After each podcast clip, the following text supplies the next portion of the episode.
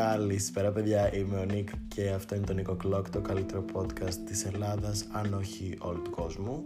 Είναι το επεισόδιο 20. Who would have thought ότι θα φτάναμε σε αυτό το σημείο; Είμαι πάρα πολύ χαρούμενος, το λέω σε κάθε επεισόδιο και μπλα μπλα.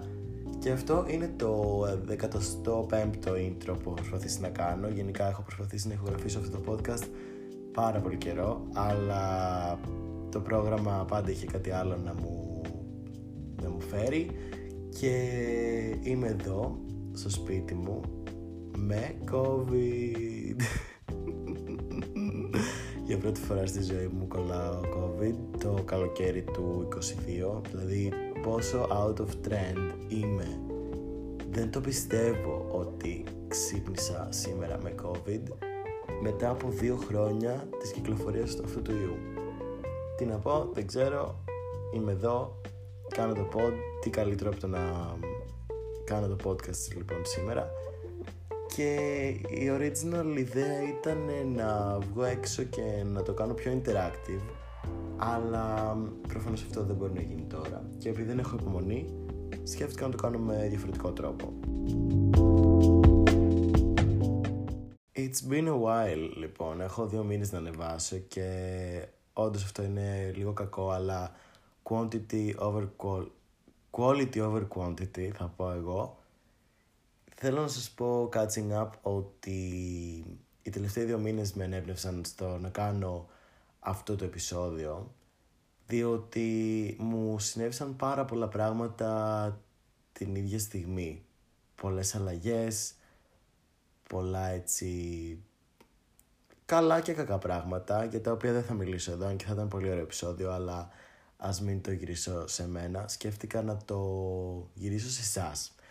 και εφόσον έγιναν τόσες αλλαγές και είναι η χρονιά και οι χρονιές τώρα μετά τα 20 που τα πράγματα αλλάζουν δραστικά σκέφτηκα να πάρω το podcast kit και να βγω έξω, σε αυτή την περίπτωση βέβαια μέσα και να ρωτήσω τους φίλους του pod ποια είναι η μεγαλύτερη αλλαγή στη ζωή τους το τελευταίο καιρό και τι θα άλλαζαν στον εαυτό τους που δεν τους αρέσει και το θεωρούν αρνητικό.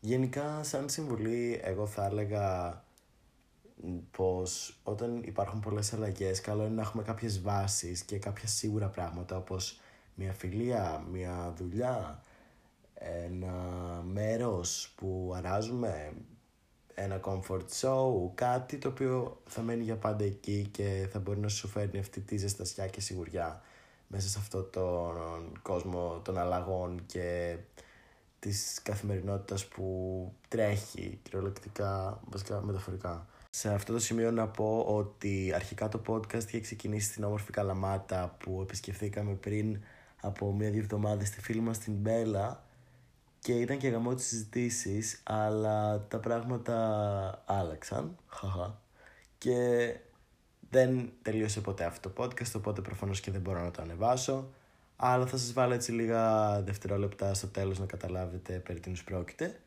Το θέμα ήταν το ίδιο και ήρθε έτσι πολύ organically η συζήτηση. Οπότε όπως καταλαβαίνετε σήμερα το podcast δεν θα γίνει με τον τρόπο που ήθελα, αλλά θα γίνει μέσω Instagram και τα αγαπημένα μου άτομα και φίλοι του pod μου στείλανε φωνητικά στα οποία μέσα σε ένα με δύο λεπτά μου απαντάνε στις ερωτήσεις που τους έκανα, αυτές τις δύο ερωτήσεις. Το πρώτο κομμάτι είναι ήδη ηχογραφημένο προ-COVID που είναι με την αδερφή μου. Μην νομίζετε δηλαδή ότι την κόλλησα επειδή είχα σκεφτεί την ιδέα πριν κολλήσω. Οπότε ας ξεκινήσουμε να ακούμε τις απαντήσεις. Λοιπόν, το πρώτο άτομο που θα απαντήσει στην ερώτηση είναι η αδερφή μου. Γεια σας. δεν το λέω καν ποτέ. Δεν έχω ποτέ τη λέξη αδερφή μου. Στο pod, ναι, το, το, ξέρω. Ναι. Το ξέρω, το έχω ακούσει. Ε, και είναι η πρώτη φορά που έρχεται κιόλα εδώ πέρα, επειδή δεν έχουμε κάνει ολόκληρο επεισόδιο ακόμα. Αλλά ναι, λοιπόν, η ερώτηση Ακόμα. είναι: Ποια είναι η μεγαλύτερη αλλαγή στη ζωή σου το τελευταίο καιρό, πιστεύεις; Ωραία. Ε, είμαι 17 και πάω τρίτη ηλικίου, οπότε τελειώνω φέτος. Ε, και δίνω πανελλήνιες σε περίπου 20 μέρες. Εντάξει, δεν μετράω και αντίστροφα. Αλλά προφανώς αυτό το οποίο είναι η μεγαλύτερη αλλαγή τέλος πάντων στη ζωή μου αυτόν τον καιρό είναι ότι τελειώνω το σχολείο. Σήμερα ήταν η τελευταία μέρα του σχολείου βασικά. Μμμ. Ε, και ήταν πολύ περίεργο το συνέστημα ότι δεν θα ξαναξυπνήσω ποτέ για να πάω 7 ώρες στο σχολείο, να ξυπνήσω ξέρω εγώ 8 παρά και τέτοια. Καλά. Θα ξυπνάς για Γιατί σχολείο. σχολ... Λογικά. Ε, είναι πολύ περίεργο γιατί 12 χρόνια ουσιαστικά κλείνει ένα κεφάλαιο της ζωής μου και ανοίγει ένα άλλο που το φοβάμαι λίγο γιατί φοβάμαι το μέλλον. Ε, επειδή είναι άγνωστο. Μμμ. Σίγουρα το νιώσεις και εσύ αυτό τότε, ας πούμε, όταν έχεις τελειώσει εσύ το σχολείο. Ναι. Ε, ναι, αυτό. Δηλαδή θεωρώ ότι επειδή τώρα θα περάσω τη φοιτητική μου ζωή, θέλω να πιστεύω δηλαδή, ότι θα περάσουμε κάπου.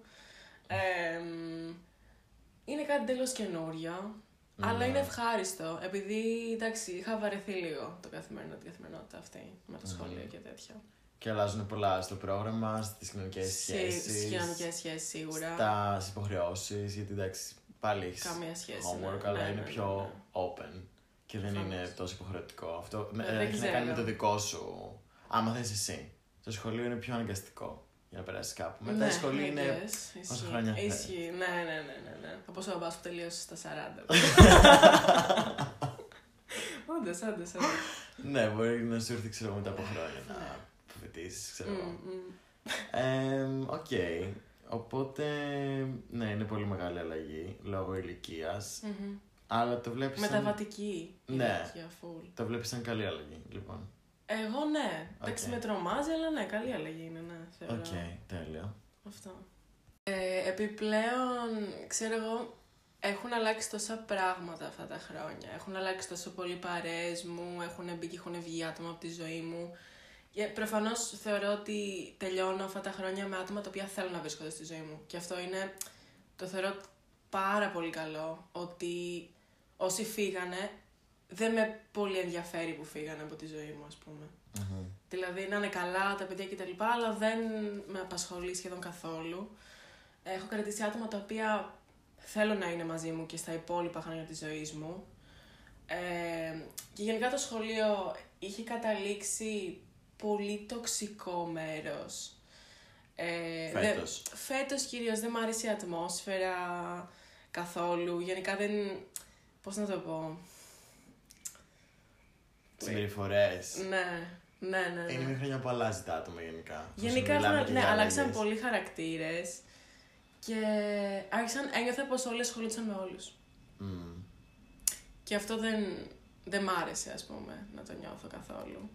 Ναι, πολλές φορές νιώθουν και την ανάγκη να το κάνουν αυτό για να έχουν κάτι να ασχοληθούν. Ακριβώς, εκτός επειδή από- είναι περίεργη χρονιά και σκέφτεσαι μόνο πανελλήνιες, να έχει λίγο δράμα και τέτοια. Μμμ. Αλλά δεν το μπορώ εγώ αυτό. Οπότε θεωρώ ότι θα φύγω, δεν θα ξαναδώ κάποια άτομα τα οποία δεν θέλω να βλέπω κάθε μέρα και θα είναι πολύ refreshing αυτό. Μμμ. Δηλαδή θα φύγουν εντελώς από τη ζωή μου. Άτομα που δεν ήταν καν στην καθημερινότητά μου τύπου να μιλάμε, μόνο και μόνο να τα βλέπω. Μμμ. Απλά χαίρομαι που δεν τα βλέπω, ας πούμε. Ωραία, μακάρι να το ακούνε αυτό. Ε, δεν ξέρω αν θα καταλάβουν ποια είναι αυτά τα άτομα. Μάλλον θα το καταλάβουν. Ωραία, τέλεια. Μάλλον, μάλλον. Αυτό. Οκ. Ναι. αυ- Ε, τοξικό είναι το σχολείο, σίγουρα το έχεις νιώσει κι εσύ. Δηλαδή. Καλά, ναι, σίγουρα. Εμ, έχω ένα ολόκληρο επεισόδιο γι' αυτό ούτως ή άλλως. Ναι, ναι, το έχω ακούσει. Ήταν το καλύτερο επεισόδιο, νομίζω. αυτό. Λοιπόν, οκ, νομίζω ότι με κάλυψες με αυτή την απάντηση. Και τώρα Μμ. έχω την, το δεύτερο part της ερώτησης. Είναι το ότι τι θέλεις να αλλάξεις εσύ στον εαυτό σου; Ε, τι θέλω να αλλάξω στον εαυτό μου; Σίγουρα να μην με νοιάζει τόσο ότι έχουν να πούνε άλλοι για μένα. Μμμ. Το είχα διορθώσει αυτό σε κάποια φάση. Στην πρώτη ηλικία δεν με ένοιαζε. Μετά αυτό ξανακύλησε κάπως και επειδή άκουγα διάφορα ε, τον τελευταίο καιρό, ειδικά γενικά ακούω διάφορα και με έχουν επηρεάσει αρκετά λόγια άλλων. Μμμ. Κάτι που θεωρώ πως δεν πρέπει να αφήνω να με ρίχνει. Επειδή κανείς δεν σε ξέρει πραγματικά, ας πούμε, ποιος είσαι. Ναι. Και κρίνουν μόνο επιφανειακά ότι βλέπουν και τα λοιπά. Ε, και γενικά αυτό θεωρώ ότι θα πρέπει κάπως να γίνω πιο... λίγο πιο στο μπούτσο μου. Ότι δεν σε νοιάζει. ναι, δηλαδή. πάνω κάτω αυτό με λίγα λόγια πιο στο Εντάξει. μπούτσο μου. Δηλαδή Ωραία. δεν πρέπει να ασχολούμαι με το τι λένε οι άλλοι για μένα. Οκ, τόσο πολύ. οκ. Εντάξει, I το, guess. το καταλαβαίνω. Εμ, Οκ, τέλεια. Thank you. Εγώ ευχαριστώ. Δεν θα σχολιάσω κάτι, γιατί αν κάθομαι και σχολιάσω τώρα για όλους θα πάρει πολύ ώρα το pod. Ναι, ναι, ναι. Οπότε ελπίζω να το βρεις. Ευχαριστώ πολύ. Και εμ, σίγουρα θα είναι καλύτερα στο πανεπιστήμιο. Από άποψη Κοινωνία. ωριμότητας Ναι, ναι. Α, κοινωνικής. καλά, ναι, ισχύει. ισχύει. OK, thank you. OK, τώρα θα πάρω τη φίλη μου την Ιρέμ τηλέφωνο. Δεν της έχω πει καν για το podcast. Μισό.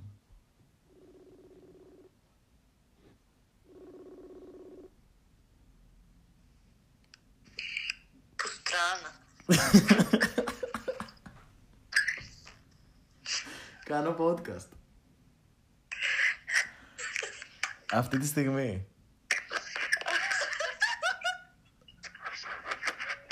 Μπορείς να, να ακούσεις το τηλέφωνο. Να το βάλεις καλύτερα. Να ακούγεται. Ναι. Λοιπόν, θέλω να σου κάνω μια ερώτηση. Τι; Η ερώτηση είναι ποια είναι η πιο μεγάλη αλλαγή που έχει συμβεί στη ζωή σου το τελευταίο καιρό; Ε, χωρισμός.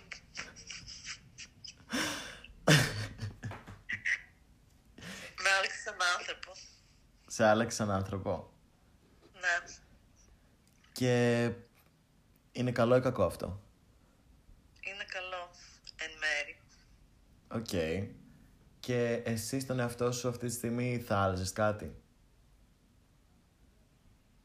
Ε, αλλάζει συνεχώς. Τώρα τι θα άλλαζες; Ε, ε, ήθελα να ήμουνα να μην με επηρέαζαν πολλά πράγματα. Οκ.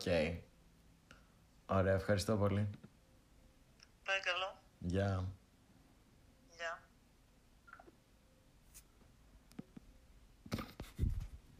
Η πρώτη λοιπόν που θα απαντήσει στην ερώτησή μου διαδικτυακά είναι η Μυρτώ. Πάμε να ακούσουμε.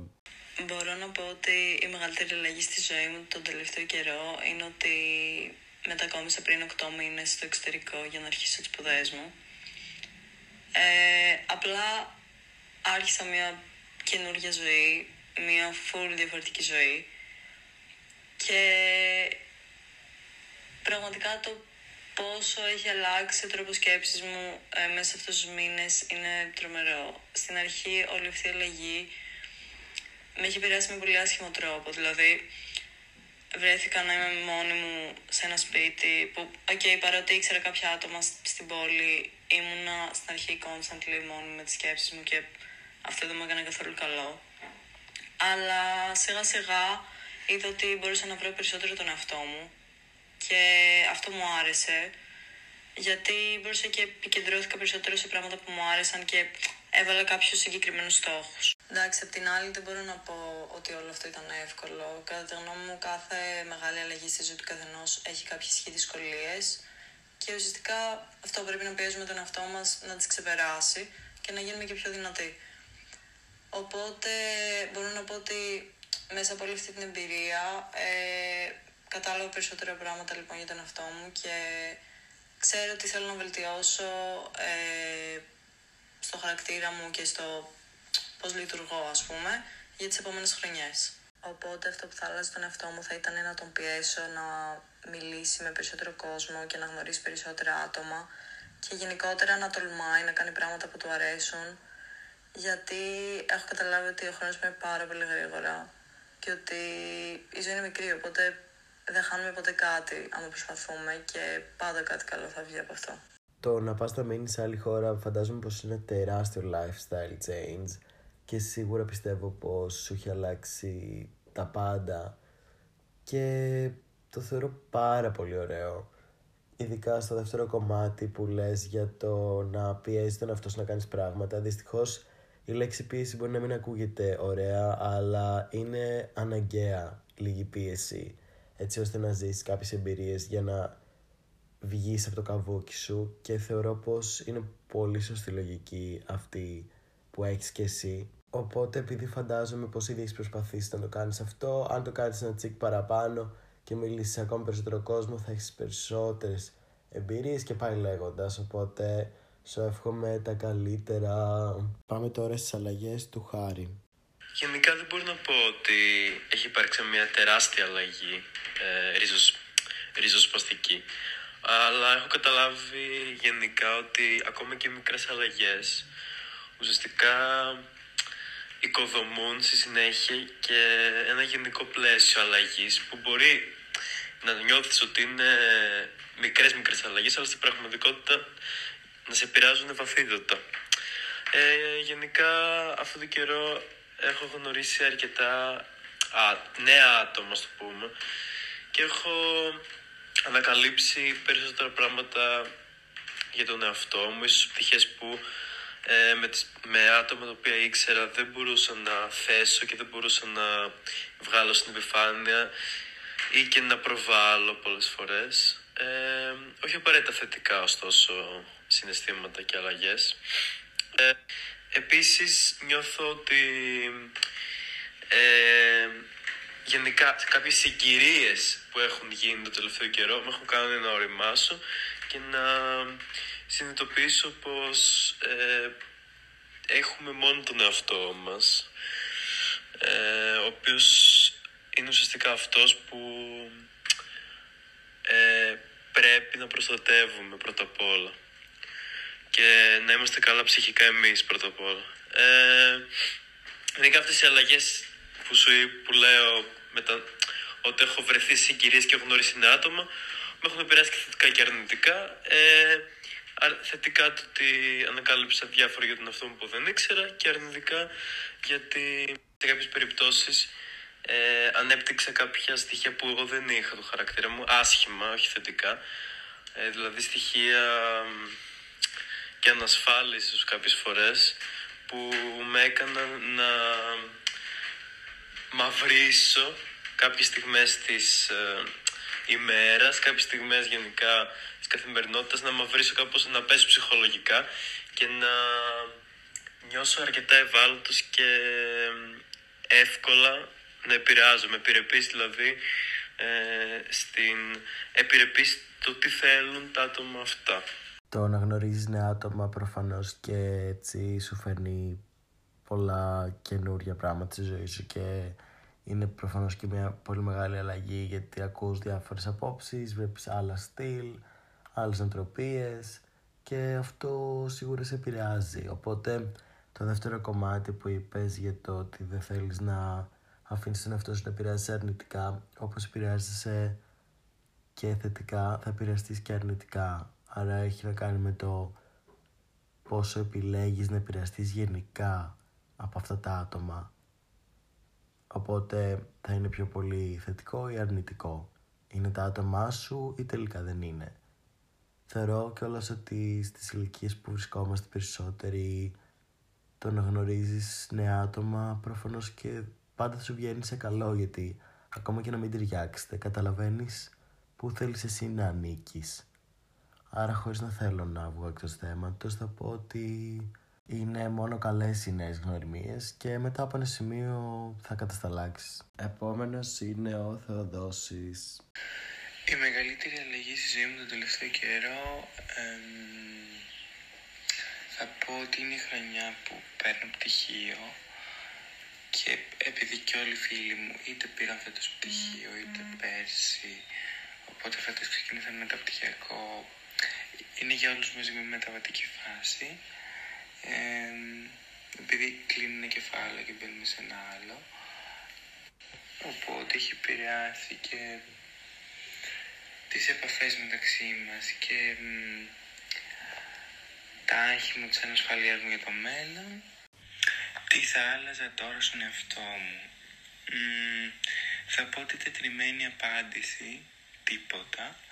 Ε, ή μάλλον όχι. Θα πω ότι θα ήθελα να είχα την οικονομική δυνατότητα ε, να κάνω περισσότερα πράγματα από αυτά που μου αρέσουν. Οπότε ναι, θα πω ότι αυτό που θα άλλαζα στον εαυτό μου θα ήταν η αφραγγία μου. Αυτό ακούγεται όντως πολύ τρομακτικό με τις αλλαγές από πτυχίο σε μεταπτυχιακό αν και νομίζω ότι πλέον θα το έχεις συνηθίσει γιατί έχεις αποφυτίσει από, από δημοτικό σε γυμνάσιο, από γυμνάσιο σε λύκειο, από λύκειο σε πανεπιστήμιο και πάει λέγοντας. Οπότε πλέον αυτή η αλλαγή είναι λίγο πιο συνηθισμένη, δεν είναι τόσο μεγάλη. Απλά επειδή η ηλικία πλέον είναι πιο μεγάλη, γίνεται πιο σοβαρό και το να διαλέγεις σε τι θα κάνεις το μεταπτυχιακό σου είναι εξίσου σημαντικό. Άρα εύχομαι καλή τύχη σε αυτό και σίγουρα όσα άτομα θα κρατήσει τη ζωή σου από τα προηγούμενα σου χρόνια θα μείνουν. Τώρα για το θέμα των χρημάτων, ναι, same. Πιστεύω ότι το να βρεις μια καλή δουλειά δεν είναι τόσο εύκολο, αλλά μπορεί κάτι να σου τύχει, οπότε why not, να το ψάξεις λίγο. Και θα πρότεινα και ένα gap year βασικά, αντί για μεταπτυχιακό. Αν έχεις χρόνο απλά να δουλέψεις, να βγάλεις λεφτά και μετά να ασχοληθείς με κάτι που σου αρέσει. Πάμε να ακούσουμε τώρα τη Μελιό. Λοιπόν, αρχικά θέλω να πω ε, σαν χαρακτηριστικό μου γενικά ότι έχω την τάση να θέλω να αλλάζω συνεχώς παραστάσεις στη ζωή μου και ρουτινιάζω πολύ εύκολα στα ίδια αλλά από την άλλη παρατηρώ ότι δεν προσαρμόζομαι τόσο εύκολα μέσα μου συναισθηματικά και πάντα πιέζομαι σε οποιαδήποτε αλλαγή. Ε, η μεγαλύτερη αλλαγή στη ζωή μου τον τελευταίο καιρό νομίζω ότι είναι ε, η γυμναστική. Εδώ και τέσσερις μήνες περίπου έχω αρχίσει γυμναστική ε, αρκετές φορές μέσα στην εβδομάδα και γενικά πάντα ασχολούμαι με τον αθλητισμό αλλά τα τελευταία τρία χρόνια δεν έκανα τίποτα οπότε σίγουρα αποτελεί μια αλλαγή μεγάλη στην καθημερινότητά μου. Θεωρώ ότι με έχει επηρεάσει μόνο προς το καλύτερο και όσον αφορά την αυτοεικόνα μου και το πώς βλέπω το σώμα μου και το πώς νιώθω με το σώμα μου, αλλά και προς την ψυχολογία μου, γιατί είναι κάτι το οποίο με κάνει να εκτονώνω πάρα πολλά συναισθήματα και να αδειάζω. Συν της άλλης αυτό εξηγείται και ε, επιστημονικά εκρήγνονται οι ορμόνες, οι ενδορφίνες της χαράς που μάλλον όλοι τις ξέρουμε με τη γυμναστική και γενικά ναι, μου αρέσει πάρα πολύ, είναι μια πολύ θετική πινελιά στην καθημερινότητά μου. Ε, αυτό που σίγουρα θα άλλαζα στην εαυτό μου τώρα και πάντα και ελπίζω να αλλάξει κάποια στιγμή και είναι κάτι που το δουλεύω γενικά είναι να μην ε, υπεραναλύω γενικά, να μην υπεραναλύω μικρά πράγματα τα οποία καταλήγουν να είναι μεγάλα στο μυαλό μου και να με κάνουν να νιώθω ότι βρίσκομαι σε αδιέξοδα. Ε, αλλά από το τίποτα προφανώς, γιατί όλοι έχουμε έννοιες, κοτούρες, προβλήματα, αλλά εγώ πολλές φορές δημιουργώ τέτοιου είδους καταστάσεις από το πουθενά και με την υπερανάλυση αυτές διωγγώνονται και καταλήγω να πνίγομαι και αυτό είναι κάτι που θα ήθελα να μπορεί να εκλογική από πιο πολύ τα πράγματα και να, αυτό, να μην υπεραναλύω. Τα συγχαρητήριά μου έχω να δώσω λοιπόν γιατί θεωρώ πως η γυμναστική είναι κάτι πάρα πολύ σημαντικό το οποίο και εγώ έχω παραμελήσει πάρα πολύ καιρό και θέλω σύντομα να αρχίσω αλλά όντως βοηθάει και σε βοηθάει και να εκτονώνεσαι και να βγάζεις ένα άγχος σωρευμένο και το θεωρώ πάρα πολύ καλή επιλογή. Τώρα αυτό με την υπερανάλυση πιστεύω ότι το έχουν όλοι οι άνθρωποι σε διάφορους βαθμούς και τουλάχιστον το, το αναγνωρίζεις και θέλεις να το αλλάξεις είναι ένα βήμα. Σχολιάζοντας και λίγο την αρχή, θα ήθελα να πω ότι αν είσαι όντως άτομο το οποίο ρουτινιάζει εύκολα, τότε προφανώς και είναι λογικό να θέλεις να φέρνεις εσύ αυτές τις αλλαγές στη ζωή σου, στο περιβάλλον σου και δεν το βρίσκω λάθος. Πάμε τώρα να ακούσουμε τι έχει να μας πει ο Θοδωρής. Ε, η μεγαλύτερη αλλαγή στη ζωή μου τον τελευταίο καιρό ε, ήταν όταν πήρα άνευ για τις Πανελλήνιες ε, πριν από δύο εβδομάδες ε, και με επηρέασε αρκετά θετικά γιατί όσες τύψεις είχα για το διάβασμα φύγανε και όσα όνειρα για την ακαδημαϊκή μου καριέρα είχα αυτή τη στιγμή είναι ανοιχτά και ο δρόμος είναι ανοιχτός και όλα είναι ok. Ε, τώρα τι θα άλλαζα στον εαυτό μου, εσωτερικά δεν θέλω κάτι να αλλάξω. Έχω κατακτήσει ένα inner peace το οποίο με, με ευχαριστεί και είμαι ok με αυτό. Ε, εξωτερικά βέβαια θα ήθελα να χάσω μερικά κιλά, έτσι θα ήταν αρκετά ideal, αλλά σε γενικές γραμμές είμαι ok με το place που βρίσκομαι τώρα. Χαίρομαι πάρα πολύ που έχεις βρει το inner peace και δεν σκοπεύεις άμεσα να αλλάξεις κάτι στον ιστορικό σου κόσμο. Τώρα οι αλλαγές στην εμφάνιση είναι κάτι το οποίο πολλοί άνθρωποι θέλουν μονίμως και δεν το βρίσκω κακό.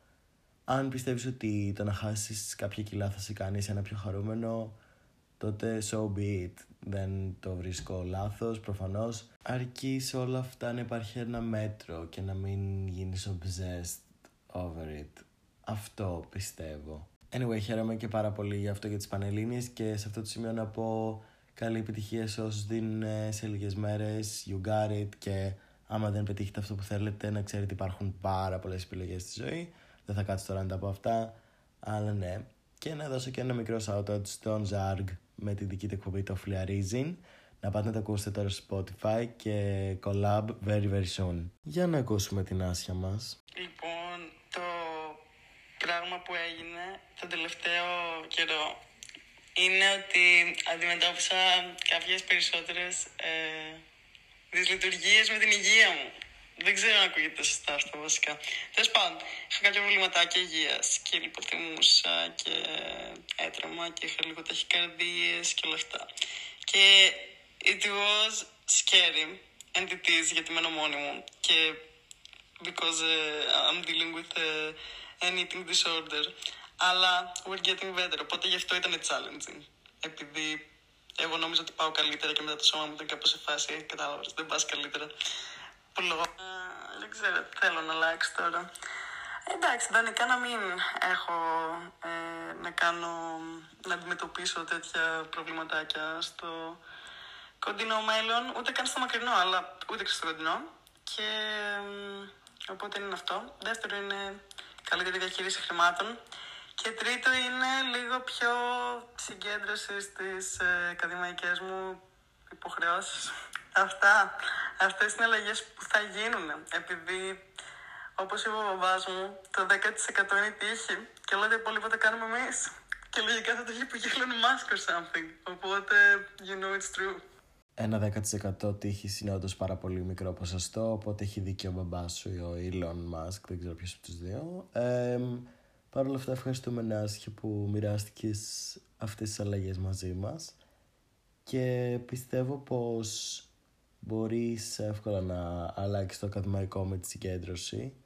Όλα τα υπόλοιπα, το ένα φέρνει το άλλο βασικά και τα τρία είναι αλλαγές που μπορούν να γίνουν. Ποιο ήταν το άλλο; Τα χρήματα, εντάξει, τώρα θα έλεγα τίποτα. Δεν μπορώ να το πάρω σοβαρά. Δεν μπορώ να απαντήσω σοβαρά σε αυτή την κοπέλα. Σειρά έχει η ελευθερία. Λοιπόν, σίγουρα η μεγαλύτερη αλλαγή στη ζωή μου είδε το ότι επιτέλους μετακόμισα μόνη μου και πήγα στη σχολή μου στα Γιάννα από κοντά. Αν και δεύτερο έτος, τώρα το τελειώνω.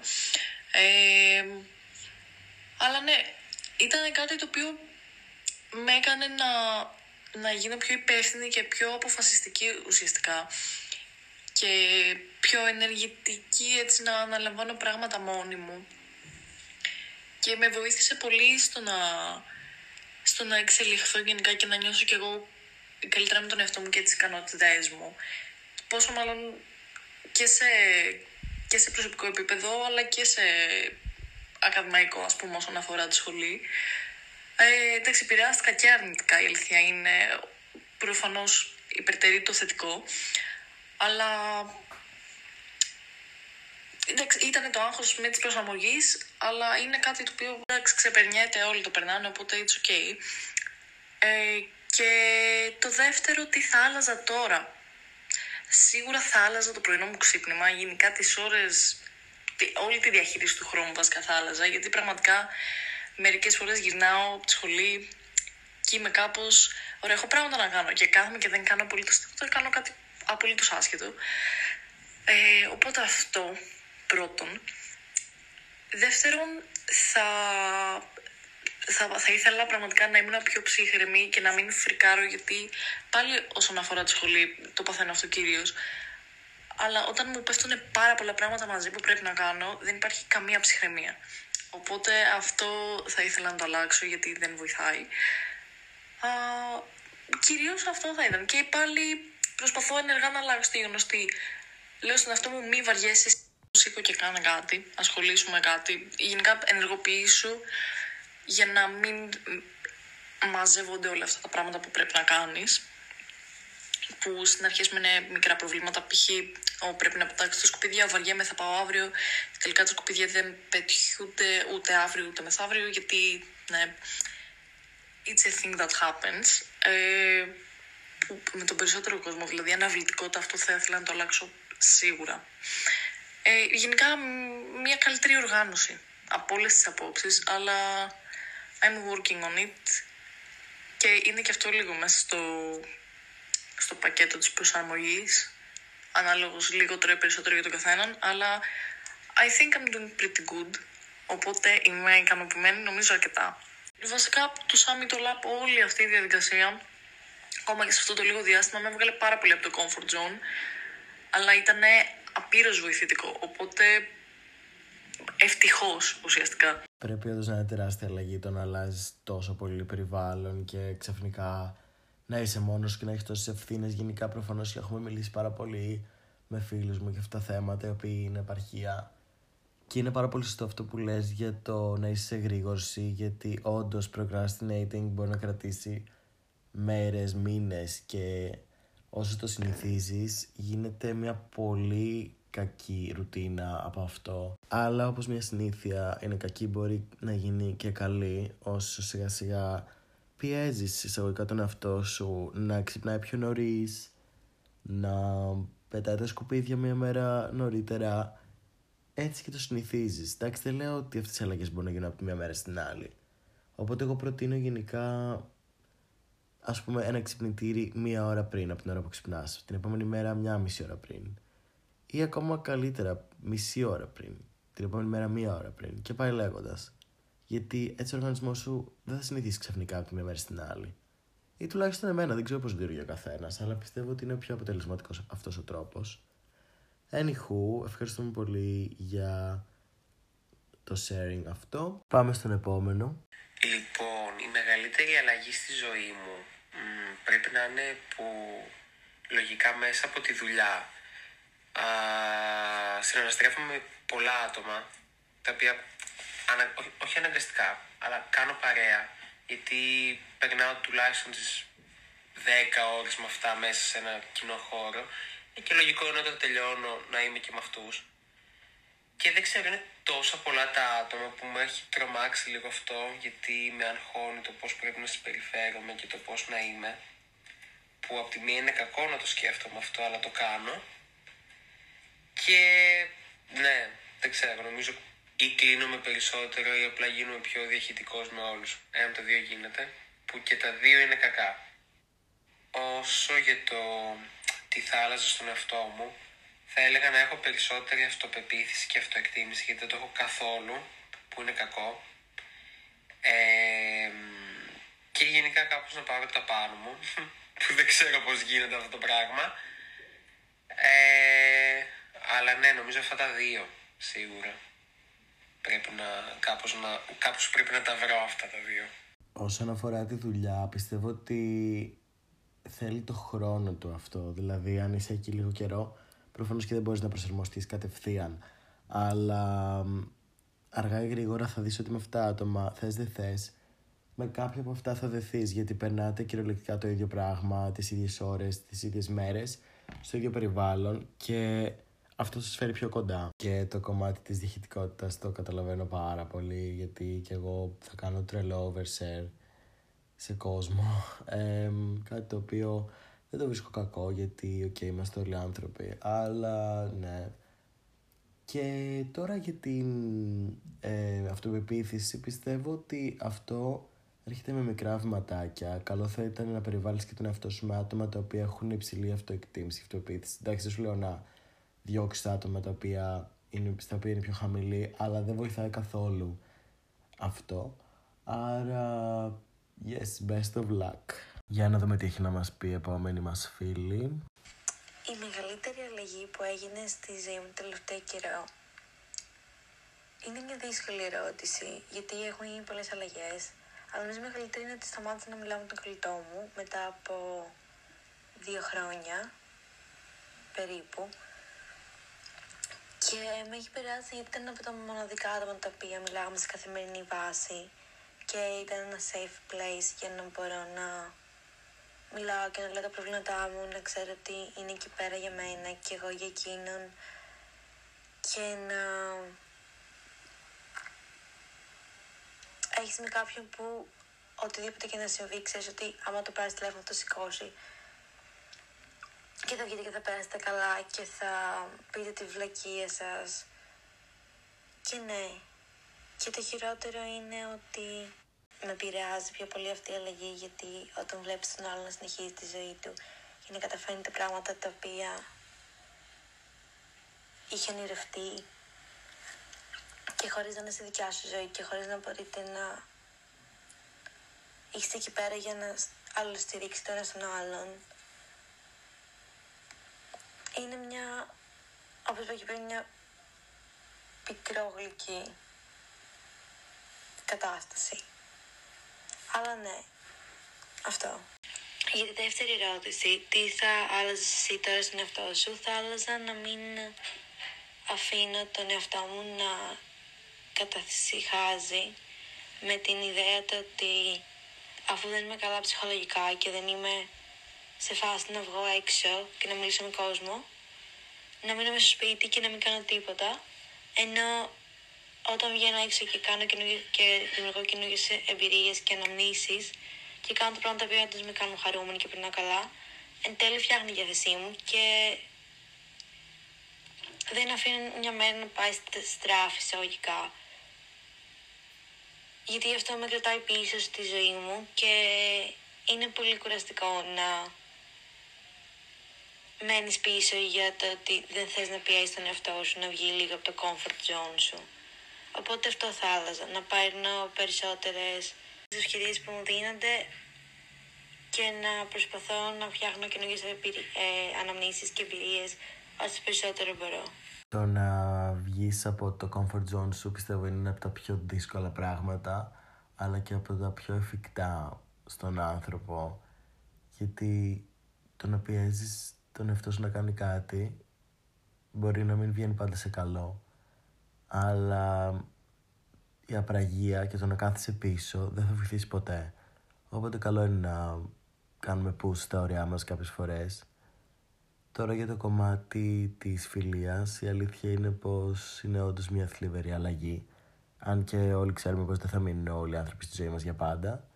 Το να χάνεις από τη ζωή σου, μεταφορικά μιλώντας έτσι, ε, κάποιον άνθρωπο πολύ κοντινό σου είναι άσχημο Πάντα βέβαια υπάρχει ο τρόπος να κάνεις reach out πιστεύω, αλλά αν είναι κάτι το οποίο έχει τελειώσει για τα καλά, απλά να είσαι χαρούμενη για εκείνο το άτομο και αυτό δεν μπορείς να κάνεις κάτι άλλο. Σίγουρα είμαι σίγουρος ότι και εκείνος δεν θα έχει hard feelings και είναι καλό το να έχεις μια θετική σκέψη για εκείνον και να ευχήσει να είναι καλά. Τώρα μπορεί κάποια στιγμή ο δρόμος να σας φέρει πάλι μαζί και να μπορέσετε να μιλήσετε για τα όνειρά σας που ή εκπληρώθηκαν ή όχι ακόμα και να σου γίνει redeemed αυτό κάποια στιγμή. Θα ήταν ωραίο. Αλλά ναι, Στη συνέχεια θα κάνει takeover η Άννα Μαρία η οποία ήδη έχει το answer στο κινητό της και έχει συνδεθεί στο account μου οπότε η κούκλα μας έχει αυτό το πλεονέκτημα. Πάμε λοιπόν να την ακούσουμε. Αυτό που έλεγα όταν ξεκινήσαμε να ηχογραφούμε αυτό το επεισόδιο στην Καλαμάτα είναι πως μου αρέσουν πάρα πολύ και ταυτόχρονα δεν μου αρέσουν καθόλου οι αλλαγές. Μία πτυχή μου θέλει και επιζητά τις αλλαγές να γνωρίζει νέα άτομα, να πηγαίνει ταξίδια και να αλλάζει τελείως το οποίο κάθε φορά που δεν είναι καλά, να αλλάζει το μαλλί μου, να αλλάζει το στυλ μου ε, και γενικά να μην βαριέμαι και να αναλάσσομαι, να ακούω κι άλλες απόψεις. Αλλά από την άλλη με βλέπω να αδυνατό να κάνω μακροπρόθεσμες μεγάλες αλλαγές ή κάθε φορά που τις κάνω να δυσκολεύομαι πάρα πολύ συναισθηματικά ή κάθε φορά που αλλάζει κάτι έντονο για κάποιον γύρω μου. Ε, όταν οι φίλοι μου π.χ. φύγανε επαρχία για να σπουδάσουν. Πλέον έχω συνειδητοποιήσει ότι η ζωή μας αλλάζει πάρα πολύ γρήγορα. διότι είμαστε και σε αυτή την ηλικία και βλέπω ας πούμε ότι μέσα στο 2022 η ζωή του κάθε φίλου ή φίλης μου ξεχωριστά έχει αλλάξει ριζικά. Όλοι αρχίζουν και έχουν λίγο τα δικά τους πράγματα, κάνουν πράγματα που πραγματικά τα θέλουν, ε, υποχρεώσεις, δουλειές, πρακτικές, σχολή, ε, είτε και χόμπι που θέλουν και όλοι σιγά σιγά βρίσκουν τον εαυτό τους και αυτό προκαλεί και πιο έντονες αλλαγές και στα περιβάλλοντα και στα άτομα εσωτερικά, το να μαθαίνεις να λες όχι, το να μαθαίνεις ποια είναι τα άτομά σου, το τι όντως σου αρέσει και τι όχι. Κάτι άλλο επίσης ενδιαφέρον που θέλω να προσθέσω εδώ είναι για την καμπύλη της ομοιότητας. Ότι κάποιος σε μια διάλεξη στην ψυχολογία που δεν σπουδάζω, κάποτε μας είπε ότι όλοι ξεκινάμε ψάχνοντας άτομα όμοιά μας, μεγαλώνοντας ψάχνουμε άτομα διαφορετικά από εμάς για να μάθουμε και να προσδιοριζόμαστε και μετά όσο φεύγει η εφηβεία και αυτά τα χρόνια και πλησιάζουμε στην ενηλικίωση και μετά στα γυρατιά, ξανά ψάχνουμε όμοιες με εμάς καταστάσεις και άτομα. Μετά από όλη αυτή τη φλιαρία μπορώ να ξεκινήσω να απαντάω τις ερωτήσεις. αυτό που άλλαξε περισσότερο αυτή τη χρονιά για εμένα πρακτικά ήταν το γεγονός ότι ξεκίνησα ραδιόφωνο και θεωρητικά και η πρώτη απάντηση που μου ήρθε στο μυαλό μου όταν είδα την ερώτηση είναι ότι έχω ξεκινήσει να είμαι πιο αποφασιστική και να βλέπω πιο καθαρά τι θα ήθελα ε, για εμένα και ως προς τη ζωή μου και ως προς τους στόχους μου ε, στη σχολή, τι μου αρέσει και γενικότερα ε, βλέπω ότι ενώ γενικά δυσκολεύομαι να έχω ξεκάθαρα και οργανωμένα κάποια πράγματα στο μυαλό μου, έχω αρχίσει και βρίσκω σειρά σε πολλά πράγματα, καταφέρνω να οργανωθώ λίγο και το βρίσκω πολύ σημαντικό και ο Νίκ θα συμφωνήσει λογικά γιατί με ξέρει και ξέρει πόσο δύσκολο μου είναι αυτό πολλές φορές. Αλλά έχω αποφασίσει ότι πρέπει να γεμίζουμε τη ζωή μας με πράγματα όμορφα ακόμα και τις χειρότερες μέρες. Οπότε αυτό έχω βάλει κάποια όρια στον εαυτό μου και έχω διαμοιράσει λίγο καλύτερα το χρόνο μου. Δεν είμαστε perfect ακόμα, αλλά σίγουρα είναι κάτι σημαντικό και ένα μεγάλο βήμα προς το growth. Ε, τώρα όσον αφορά το τι θα άλλαζε στον εαυτό μου, θεωρώ ότι θα άλλαζε το γεγονός ότι πολλές φορές κάνω σκέψεις οι οποίες είναι πολύ προχωρημένες και βγάζω κάποια βιαστικά συμπεράσματα τα οποία καταλήγουν να με πληγώνουν οπότε ίσως δεν θα υπερανέλεια τόσο πολύ πράγματα διότι πολλές φορές οι υποθέσεις που κάνεις από μόνος σου ε, επηρεάζουν πάρα πολύ το πώς νιώθεις με τον εαυτό σου ή το τι πιστεύεις ότι οι άλλοι σκέφτονται για σένα. Οπότε αυτό θέλω μια λίγο ε, εγκεφαλική αυτονομία να το πω. Δεν ξέρω καν αν βγάζουν νόημα όλα αυτά που λέω, αλλά αυτό που θα άλλαζε σε μένα είναι λιγότερη αναλυτική σκέψη, παρόλο που πολλές φορές αυτό είναι πηγή δημιουργικότητας και ωραίων ιδεών και λίγο πιο λογικά και αισιόδοξα τα πράγματα. Ανυπομονώ να ακούσω τις απαντήσεις όλων και επίσης ελπίζω να συμπεριλαμβάνεται και η απάντηση του Νίκο Κλόκ στο τέλος. Και αυτό. Γεια σας! Λοιπόν, Άννα Μαρία, αρχικά για την καμπύλη της ομοιότητας πιστεύω ότι αυτή η θεωρία είναι πολύ ενδιαφέρουσα γιατί πάλι βλέπουμε ότι αναζητάμε διαφορετικά άτομα από εμάς, άτομα με τα οποία δεν έχουν τέτοια ενδιαφέροντα απαραίτητα. Κάτι το οποίο με έβαλε στη σκέψη και εμένα και με έκανε να συνειδητοποιήσω ότι και εγώ το κάνω αυτό. Και είναι πολύ interesting. Οι μακροπρόθεσμες αλλαγές είναι κάτι που μπορεί να ακούγεται exciting αλλά και τρομακτικό την ίδια στιγμή. Γιατί όταν σιγά σιγά έρχεται ο καιρός της αλλαγής, απλά κολλάς και σε κάπως, όπα, ναι. Προσωπικά και εμένα δεν μου αρέσει να λέω κάτι από τώρα για μετά, γιατί με αγχώνει η σκέψη του μετά. Αλλά κάποια πράγματα είναι ωραίο να τα περιμένεις να αλλάξουν. Αλλά καλύτερη είναι η οργανική αλλαγή. Αλλά προφανώς δεν υπάρχει μόνο αυτό το είδος αλλαγής. Δεν ξέρω καν αν έχει σχέση αυτό που λέω τώρα με τα δικά σου λεγόμενα, αλλά νομίζω καταλαβαίνεις τι εννοώ. Και όσον αφορά το κομμάτι της αποφασιστικότητας, ναι, παιδιά, έχει δίκιο.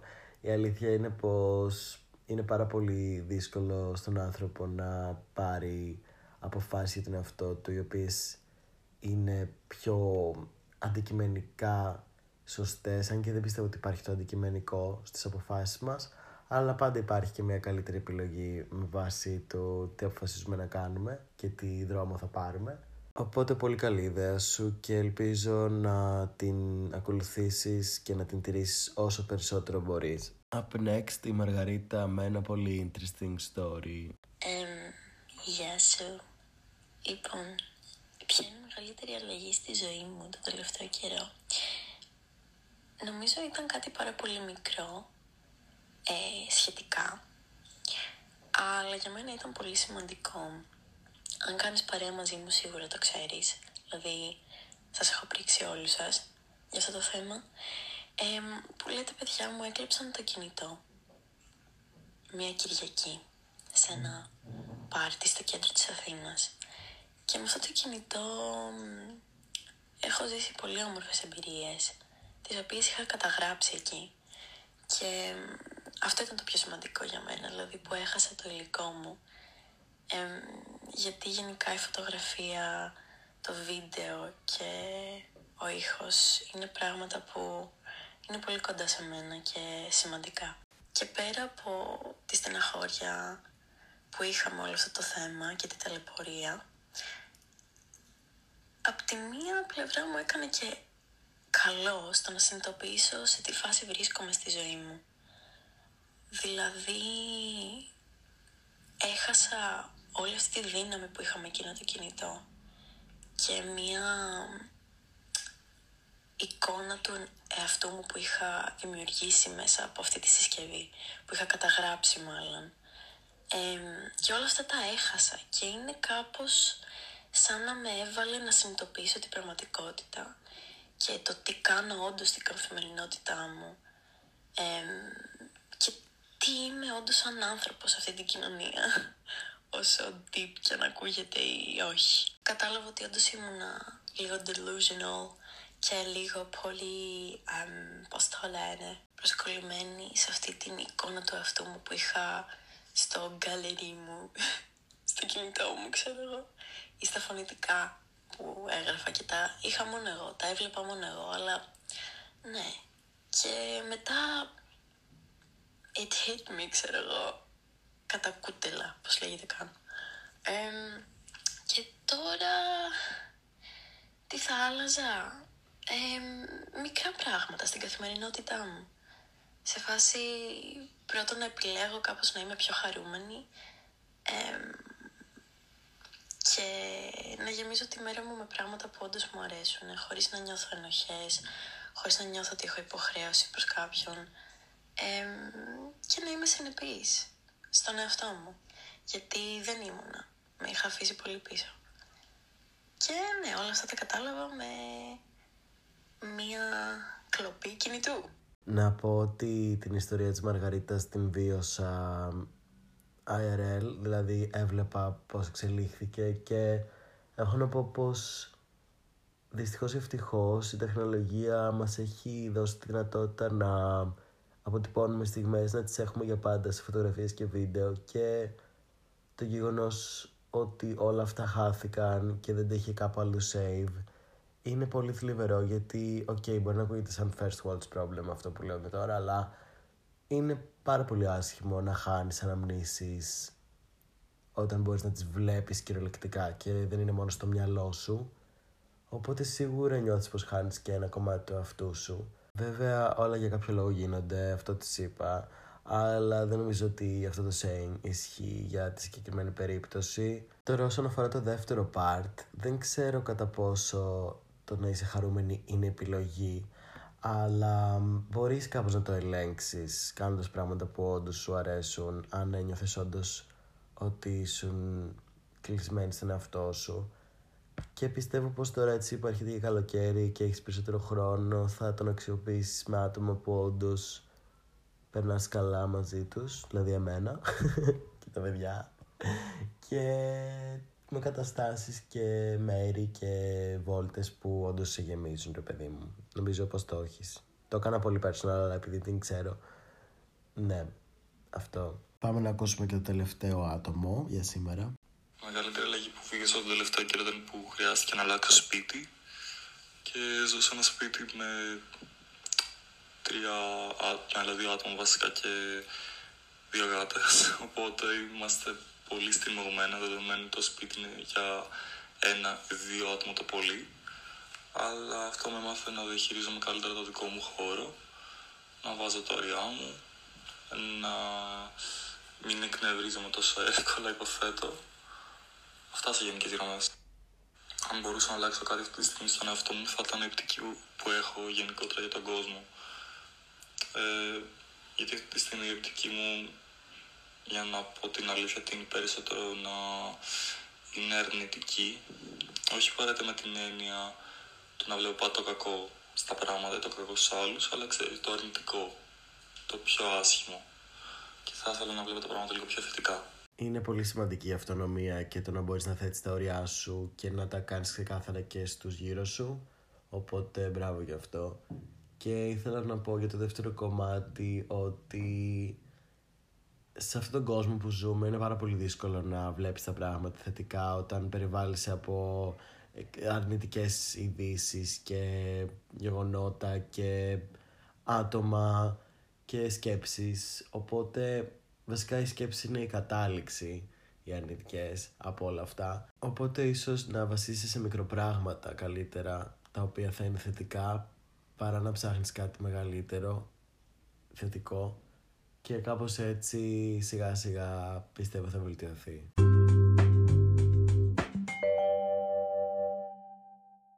Λοιπόν, αρχικά θέλω να ευχαριστήσω όλους όσους πήρατε μέρος σε αυτό και συγγνώμη σε όσους δεν έβαλα το κομμάτι τους, απλά θα έβγαινε τεράστιο το podcast. Θα το κάνω ίσως ένα part 2 κάποια στιγμή, γιατί ήταν πολύ ενδιαφέρον θέμα. Και έρχομαι με τη σειρά μου να απαντήσω κι εγώ στην ερώτηση την οποία έθεσα για εμένα η πιο μεγάλη αλλαγή τον τελευταίο καιρό ήταν το ότι σταμάτησα να εργάζομαι στην εταιρεία που δούλευα. Αυτή η αλλαγή ήταν αρκετά απότομη, αν και ο ίδιος ήξερα ότι δεν θα καθόμουν για πολύ παραπάνω καιρό με βάση τα δικά μου όρια. Αλλά όπως και να έχει το να αποχωρίζεις σε έναν χώρο και άτομα τα οποία έβλεπες καθημερινά για 8 μήνες συνεχόμενα είναι αρκετά περίεργο. Αν και για κάποιους θα χαρώ πολύ που δεν θα τους ξαναδώ. Ε, γενικά ήταν ναι, κάτι πάρα πολύ παράξενο και το βιώνω αυτή τη στιγμή αλλά κάθε τέλος μια αρχή όπως είπα και στην αρχή του pod και το δεύτερο σκέλος τώρα της ερώτησης, η δεύτερη μου απάντηση ουσιαστικά τι θα άλλαζα στον εαυτό μου πιστεύω πως πρέπει να σταματήσω να προσπαθώ να αποδεικνύω πράγματα στον κόσμο και να κάνω ό,τι κάνω για τη δική μου ευχαρίστηση και όχι για τους άλλους. Αυτό δεν έχω να πω κάτι παραπάνω πάνω σε αυτό για να μην αρχίσω να πω λόγο. Αλλά πιστεύω πως είναι κάτι πάρα πολύ δύσκολο και πως πολλοί άνθρωποι κάνουν struggle με αυτό γιατί το παιχνίδι του validation είναι ένα παιχνίδι που παίζουν πολύ και έχει πάρα πολλά διαφορετικά levels. Θέλω επίσης να σταματήσω να επαναλαμβάνω λάθη που έχω ξανακάνει ίσως σε άλλη μορφή αλλά πολύ παρόμοια, δεν ξέρω αν καταλαβαίνετε και να μπορώ να νιώθω ότι έχω αλλάξει σαν άνθρωπος εντελώς και δεν έχω καμία σχέση με προηγούμενα versions του εαυτού μου που δεν είμαι proud of ή που έχουν κάνει μαλακίες ή λάθος επιλογές οι οποίες βέβαια με οδήγησαν στο τώρα οπότε who knows. Anyway αυτά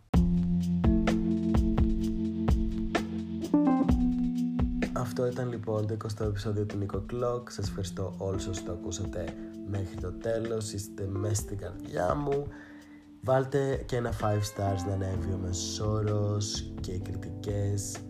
Και τα λέμε την επόμενη φορά στο επόμενο επεισόδιο, επεισόδιο 21. Hopefully με κάποιον guest. Κάτι έχω ήδη στο μυαλό μου. Και μην ξεχνάτε, όσο έχει να κάνει με τις αλλαγές, υπάρχουν οι πιο μικρές και υπάρχουν και πιο ουσιαστικές αλλαγές, οι οποίες όντως σε αλλάζουν. Απλά είναι ένας συνδυασμός πραγμάτων και νομίζω ότι σε γενικές γραμμές οι αλλαγές υπάρχουν στη ζωή μας για να την κάνουν πιο ενδιαφέρουσα ή καλύτερη.